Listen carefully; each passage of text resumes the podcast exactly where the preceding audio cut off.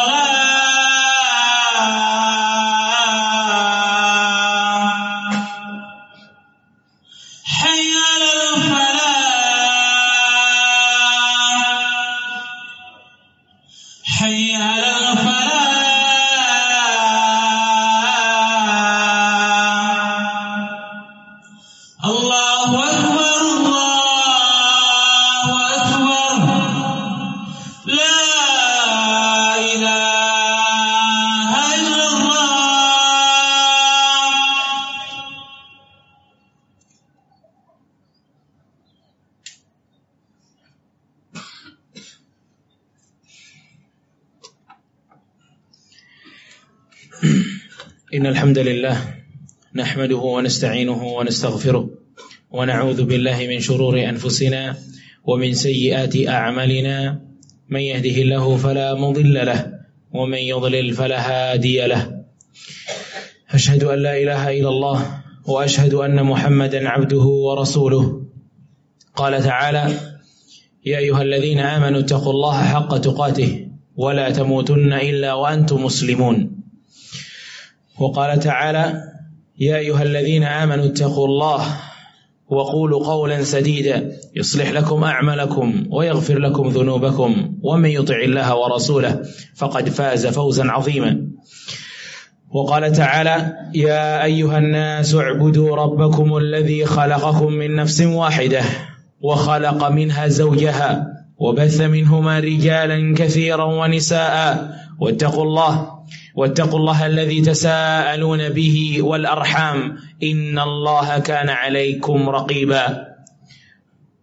قال رسول صلى الله عليه وسلم فإن أصدق الحديث كتاب الله وخير الهدى هدى محمد صلى الله عليه وسلم وشر الأمور محدثاتها وكل محدثة بدعة وكل بدعة ضلالة وكل ضلالة في النار. عما بعد أخوات في دين عزكم الله. الله سبحانه وتعالى برفرمن إلى لم سورة التوبة لأيات كتيجة بولو إن عدة الشهور عند الله 12 شهرا في كتاب الله. يوم خلق السماوات والأرض منها أربعة هرم. ذلك الدين القيم. فلا تظلموا فيهن أنفسكم. وقاتلوا المشركين كافة كما يقاتلونكم كافة واعلموا أن الله مع المتقين Allah Subhanahu wa taala berfirman di dalam surat At-Taubah ayat 36 bahwasanya bulan-bulan itu di sisi Allah ada 12 bulan. Di antara 12 bulan ada 4 bulan haram. Ada 4 bulan yang dikatakan bulan haram. Di dalam kitabnya Allah Subhanahu wa taala, di dalam ketentuannya Allah Subhanahu wa taala mulai dari penciptaan langit dan bumi. Itulah agama yang lurus. Maka janganlah kalian memzalimi diri kalian sendiri di bulan-bulan tersebut, yakni di empat bulan ini yang dikatakan bulan empat bulan haram. Ikhwata fi din azakumullah. Empat bulan haram disebutkan dalam hadis bahwa Rasul sallallahu alaihi wasallam mengatakan, "Ala inna zamana qad istadara ka hayatihi yawma khalaqallahu as-samawati wal ard." Ketahuilah bahwa waktu ini berjalan sesuai dengan penciptaan Allah Subhanahu wa taala. Allah menginginkan waktu ini di dalam satu tahun ada 12 bulan. Empat bulannya kata Rasulullah SAW adalah bulan haram. Thalathun mutawaliyat. Tiga bulan haram ini ber satu dengan yang lainnya berdekatan yaitu bulan Zulqa'dah, Zulhijjah, Muharram dan yang satu lagi adalah bulan Rajab. Dan hari ini ikhwata fiddin azakumullah tepat di tanggal 2 Agustus 2019 kita masuk di tanggal 1 Zulhijjah. Salah satu bulan yang dikatakan oleh Allah Subhanahu wa taala bulan haram, bulan yang sangat mulia. Dan dikatakan Rasul sallallahu alaihi wasallam bulan yang haram dari empat bulan yang dikatakan oleh Rasul kita sallallahu alaihi wasallam. Setelah Rasul memberikan hal ini kepada para sahabat bahwa di dalam 12 bulan atau di dalam di dalam 12 bulan ada empat bulan yang dikatakan bulan haram. Rasul sallallahu alaihi wasallam mengatakan, "Ayu yaumin hadza?" Hari apa sekarang wahai para sahabatku? Hari besar apa yang terjadi sekarang? Dan kala itu Rasul sallallahu alaihi wasallam ada di hari Idul Adha. Para sahabat mengatakan yaumun nahr. Hari ini adalah hari Nahar, hari Idul Adha. Kemudian Rasul SAW bertanya lagi kepada para sahabat, Wa ayyu syahrin hadha? Dan bulan apa ini? Para sahabat mengatakan Allah wa rasuluhu a'lam. Allah dan Rasulnya lebih mengetahui. Maka kami pun diam, kata para sahabat. Sampai kami mengira bahwa Rasul akan mengganti nama bulan ini. Kemudian Rasul justru mengatakan, Alaysa Zulhijjah, bukankah bulan yang kita ada di dalamnya ini Zulhijjah? Para sahabat mengatakan bala, betul ya Rasulullah. Kemudian Rasul mengatakan lagi, wa ayu baladin hada? Dan tanah apa yang kita dudukan sekarang? Negara apa yang kita dudukan sekarang? Para sahabat mengatakan Allah wa rasuluhu a'lam. Allah dan Rasulnya lebih mengetahui. Kemudian kami diam kata para sahabat sampai kami kira bahwa Rasulullah SAW akan mengganti nama kota ini.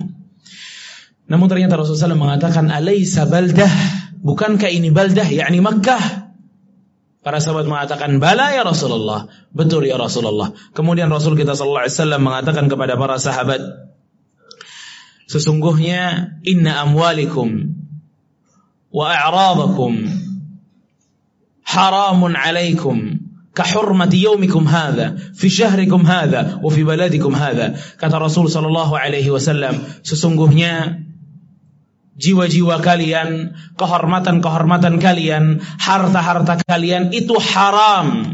Gak boleh ditumpahkan, gak boleh didondai. Karena jiwa-jiwa kalian, harta-harta kalian, wahai kaum muslimin, mulia. Sebagaimana mulianya hari ini, bulan ini, dan tempat ini, kata Rasulullah Sallallahu Alaihi Wasallam.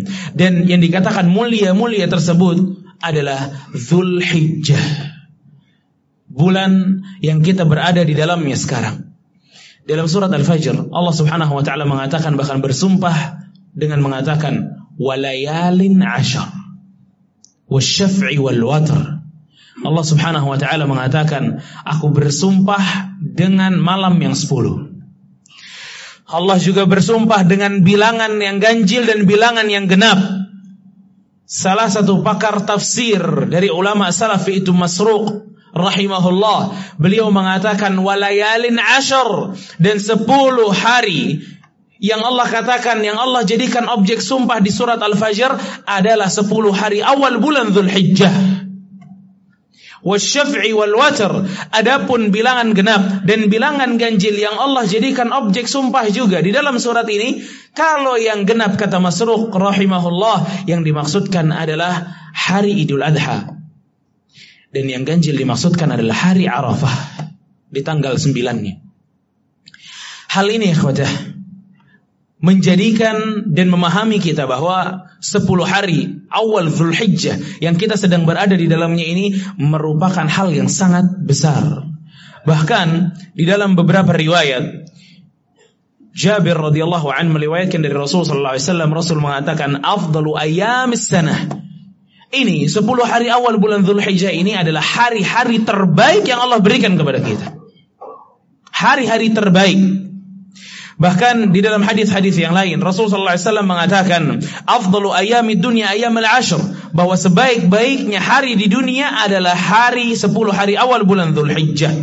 Dan Rasulullah SAW mengatakan dalam riwayat yang lain, "A'zamul ayyami 'inda Allah yaumun nahr." Sesungguhnya hari yang paling istimewa di hadapan Allah adalah yaumun nahr, hari Idul Adha. Lalu kemudian hari Nafar, ya tanggal 11, 12 dan 13.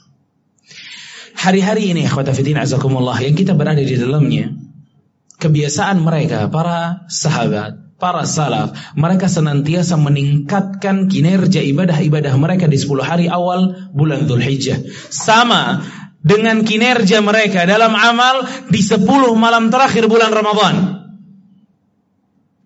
Mereka giat beribadah kepada Allah. Mereka giat untuk mengamalkan amalan-amalan sunnah. Mereka berpuasa. Mereka menambah salat salat salat sunnah mereka. Mereka berzikir, mereka tilawah Al-Qur'an, memperbanyak di mana hari-hari biasanya mereka lebih maksimalkan lagi di 10 hari awal bulan Dzulhijjah. Karena terdapat sebuah hadis dari Rasul SAW yang diriwayatkan oleh sahabat yang mulia Ibn Abbas radhiyallahu an. Rasul SAW mengatakan, "Ma min ayyam al-a'malu salihu fihin ahabbu ila Allah min hadzal ashr. Kata Rasulullah SAW, nggak ada kata Rasulullah. Hari di mana Allah lebih mencintai amal-amal saleh dibanding 10 hari awal bulan Dzulhijjah. Saya ulang. Kata Rasulullah SAW, "Ma min ayyam al-amalu salihu ahabbu ila Allah min hadzal ashr." Tidak ada kata Rasulullah. Di amal-amal soleh yang lebih dicintai oleh Allah melebihi kecintaan Allah. Untuk amal-amal soleh yang dikerjakan di 10 hari awal bulan Dhul Hijjah. Sebesar itu ikhwatah. Kita mungkin bertanya, benar-benar seluruh amal tidak ada yang lebih dicintai oleh Allah Subhanahu wa taala dibandingkan 10 amalan di 10 hari awal bulan Dzulhijjah. Semuanya kita dengar apa kata para sahabat Rasulullah SAW. Ya Rasulullah, sampai seperti itu 10 hari awal bulan Dzulhijjah, amal lebih dicintai oleh Allah dibanding daripada amal-amal yang lain di hari-hari yang lain. Ya Rasulullah, bagaimana amalan di 10 hari awal bulan Dzulhijjah kalau kita bandingkan dengan amal ini ya Rasulullah? Amal apa? Jihad ya Rasulullah. Bagaimana jika amalan yang dikerjakan di 10 hari awal bulan Zulhijjah dibandingkan dengan amalan jihad? Mana yang lebih istimewa? Apa kata Rasulullah SAW? Walal jihadu fi stabilillah. Jihad tidak bisa menyaingi keutamaan amal-amal yang dikerjakan di 10 hari awal bulan Zulhijjah. Allahu Akbar. Jihad ikhwatah. Dhirwatu sinamihil jihad puncaknya Islam itu jihad. Bahkan saking pentingnya amal jihad ini Rasulullah SAW sampai mengatakan Siapa man lam man mata walam yaghzu, siapa yang mati dan dia belum pernah berjihad pada saat ada panggilan jihad atau dia tidak pernah mengatakan kepada dirinya, kalau ada panggilan jihad saya akan jihad. Maka dia akan mati kata Rasulullah SAW di atas cabang-cabang kemunafikan. Bayangkan jihad ini besar dalam Islam. Tapi bisakah jihad ini mengalahkan amalan di 10 hari awal bulan Dzulhijjah? Walal jihadu fisabilillah. Jihad pun tidak bisa menyaingi amalan di 10 hari awal bulan Dzulhijjah. Kecuali kata Rasul. Kecuali siapa yang keluar untuk berjihad dengan nyawanya dan dengan hartanya walam yarji' min dzalika syai' dan tidak ada yang pulang. Hartanya pun habis untuk berjihad, nyawanya pun mati saat jihad. Amalan itu kata Rasulullah baru bisa menyaingi amalan-amalan yang dikerjakan di 10 hari awal bulan Dzulhijjah. Allahu Akbar. Seberat itu amalan baru bisa menyaingi 10 hari awal bulan Dzulhijjah ikhwata fitina azakumullah. Lalu bagaimana para sahabat radhiyallahu anhum tidak bersemangat mereka dalam beribadah di 10 hari awal bulan Dzulhijjah?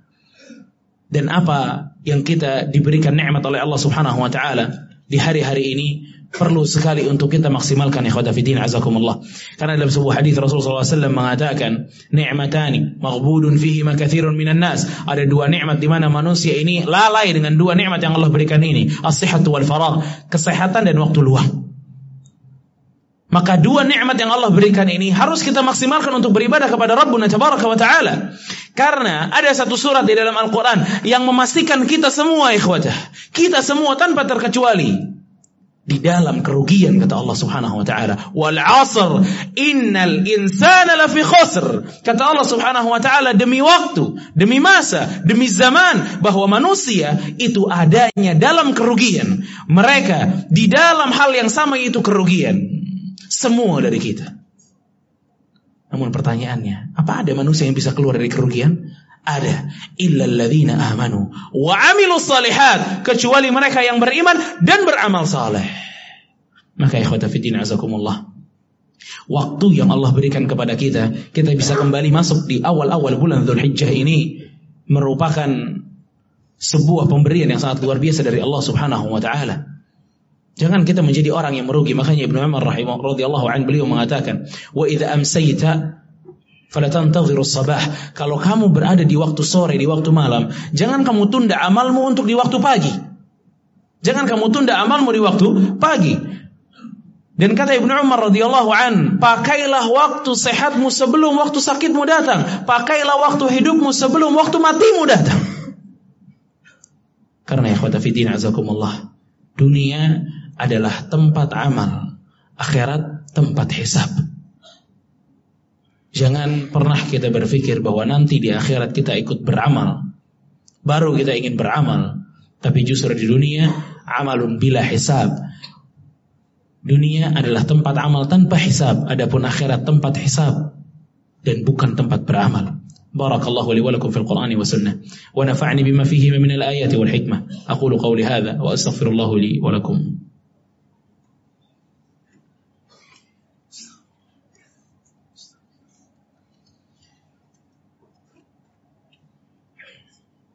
الحمد لله الحمد لله الواحد القهار والصلاة والسلام على نبينا المصطفى المختار وعلى آله الأطهار وأصحابه الأبرار أما بعد إخوته sebagaimana yang kita ketahui bersama bahwa di 10 awal bulan Dzulhijjah ya atau di bulan-bulan Dzulhijjah ini kita mengetahui bahwa di dalam Islam ada ibadah yang gak bisa dilakukan kecuali di bulan Dzulhijjah Bahkan ibadah ini merupakan ibadah yang dijadikan oleh Allah rukun Islam. Rukun Islam. Bukan ibadah sunnah, tapi ini rukun untuk Islam, yaitu haji. Haji ini ibadah yang sangat besar. Haji ibadah yang sangat agung. Haji ikhwatah, kata Rasul sallallahu alaihi wasallam, al-hajjul mabrur laisa lahul jaza ilal jannah haji yang mabrur itu nggak bakal Allah berikan balasan yang lain kecuali jannah surga balasannya. Jika sebuah amal dijanjikan surga oleh Allah Subhanahu wa taala, menandakan bahwa amal ini sangat-sangat besar. Dan kurang besar apa haji? Kalau ternyata semua dari kita di sini ikhwadah, bukan orang-orang muslim yang ada di luar pun, muslimah-muslimah yang ada di rumah pun, mereka telah dipanggil dipanggil untuk berhaji lewat lisannya Nabi Ibrahim alaihi salam. Allah mengatakan wa'adzin finnas wahai Ibrahim panggil manusia panggil manusia kata Allah. Bagaimana caranya memanggil manusia? Suara Ibrahim pun tidak keras tapi Allah mengatakan panggil manusia. Wa'adzin finnas bil hajj ya'tuka rijalan min kulli dhamir. Kata Allah Subhanahu wa taala panggil manusia untuk mereka haji. Urusan suara urusan nanti kata Allah. Kami akan menyampaikan kepada manusia tapi kamu yang panggil wahai Ibrahim. Maka dari situ ikhwata fitin azakumullah kita telah dipanggil. Bukan alasan. Pada saat seseorang tidak ingin haji belum haji dia katakan belum dipanggil. Kita telah dipanggil oleh Nabi Ibrahim alaihissalam kita telah dipanggil oleh Allah Subhanahu wa taala untuk berhaji. Bahkan Rasul sallallahu alaihi wasallam mengatakan innallaha kataba alaikumul hajj. Allah mewajibkan kalian haji. Tapi subhanallah rukun Islam ini ikhwatah kadang dianaktirikan oleh beberapa kaum muslimin.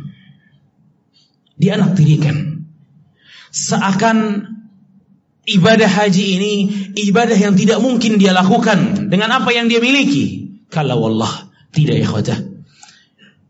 Insya Allah semua yang ada di sini mendengar. Terlebih di waktu-waktu haji ini. Berita yang mengatakan petani fulan menabung 30 tahun untuk haji. Tukang sayur aja menabung untuk haji. Lalu mana pengorbanan kita untuk haji khotah? Wallahi Allah nggak memerintahkan kita punya dua rumah Allah nggak memerintahkan kita punya dua mobil Allah nggak memerintahkan kita punya jam tangan mahal enggak Tapi Allah memerintahkan kita untuk haji Inna Allah kataba alaikumul hajja fahujju Sesungguhnya Allah mewajibkan kalian haji Kalian berhaji kata Allah Betapa banyak kaum muslimin mereka mampu untuk membeli mobil yang sangat mahal harganya. Namun begitu kewajiban haji datang padanya, perintah haji datang kepadanya, dia mengatakan, "Saya tidak mampu." Dari mana ketidakmampuan itu? Dia belagak tidak mampu. Orang seperti ini tidak mempunyai uzur di hadapan Rabbuna tabaraka wa taala. Dia nggak punya uzur di hadapan Allah Subhanahu wa taala. Jika petani saja mampu untuk naik haji, mereka nabung maka orang yang pendapatannya jauh lebih besar daripada daripada petani, mereka lebih wajib haji. Jangan diadaktirikan haji ini, khawatir. Haji ini wajib, rukun Islam. Berusaha kita, berusaha kita untuk bisa menunaikan haji. Kenapa bisa kita ini berusaha untuk membeli mobil, untuk membeli rumah, lalu kenapa kita nggak berusaha untuk haji? Khawatafidina azakumullah. Apa pun yang kita punya akan dipertanyakan oleh Allah Subhanahu wa taala dan sebaik-baik harta yang dikeluarkan adalah harta yang dikeluarkan di jalannya Allah Subhanahu wa taala. Salah satunya untuk haji fillah azakumullah. Fillah azakumullah. Allah Subhanahu wa taala berfirman, "Inna Allah wa malaikatahu yusalluna 'alan nabi, ya ayyuhalladzina amanu sallu 'alaihi wa sallimu taslima." وقال صلى الله عليه وسلم من صلى علي صلاة واحدة صلى الله عليها بها عشرا. فأصلي وأسلم على سيدنا وحبيبنا ومولانا محمد بن عبد الله وعلى آله وصحبه أجمعين. اللهم اغفر للمسلمين والمسلمات والمؤمنين والمؤمنات الأحياء منهم والأموات إنك قريب مجيب الدعوات. يا قاضي الحاجات. اللهم أعز الإسلام والمسلمين. اللهم أعز الإسلام والمسلمين. اللهم أعز الإسلام والمسلمين. المسلمين ودمر اللهم أعداءك أعداء الدين. يا رب العالمين. ربنا آتنا في الدنيا حسنة وفي الآخرة حسنة وقنا عذاب النار. وصلى الله على نبينا محمد وعلى آله وصحبه أجمعين. أقم الصلاة.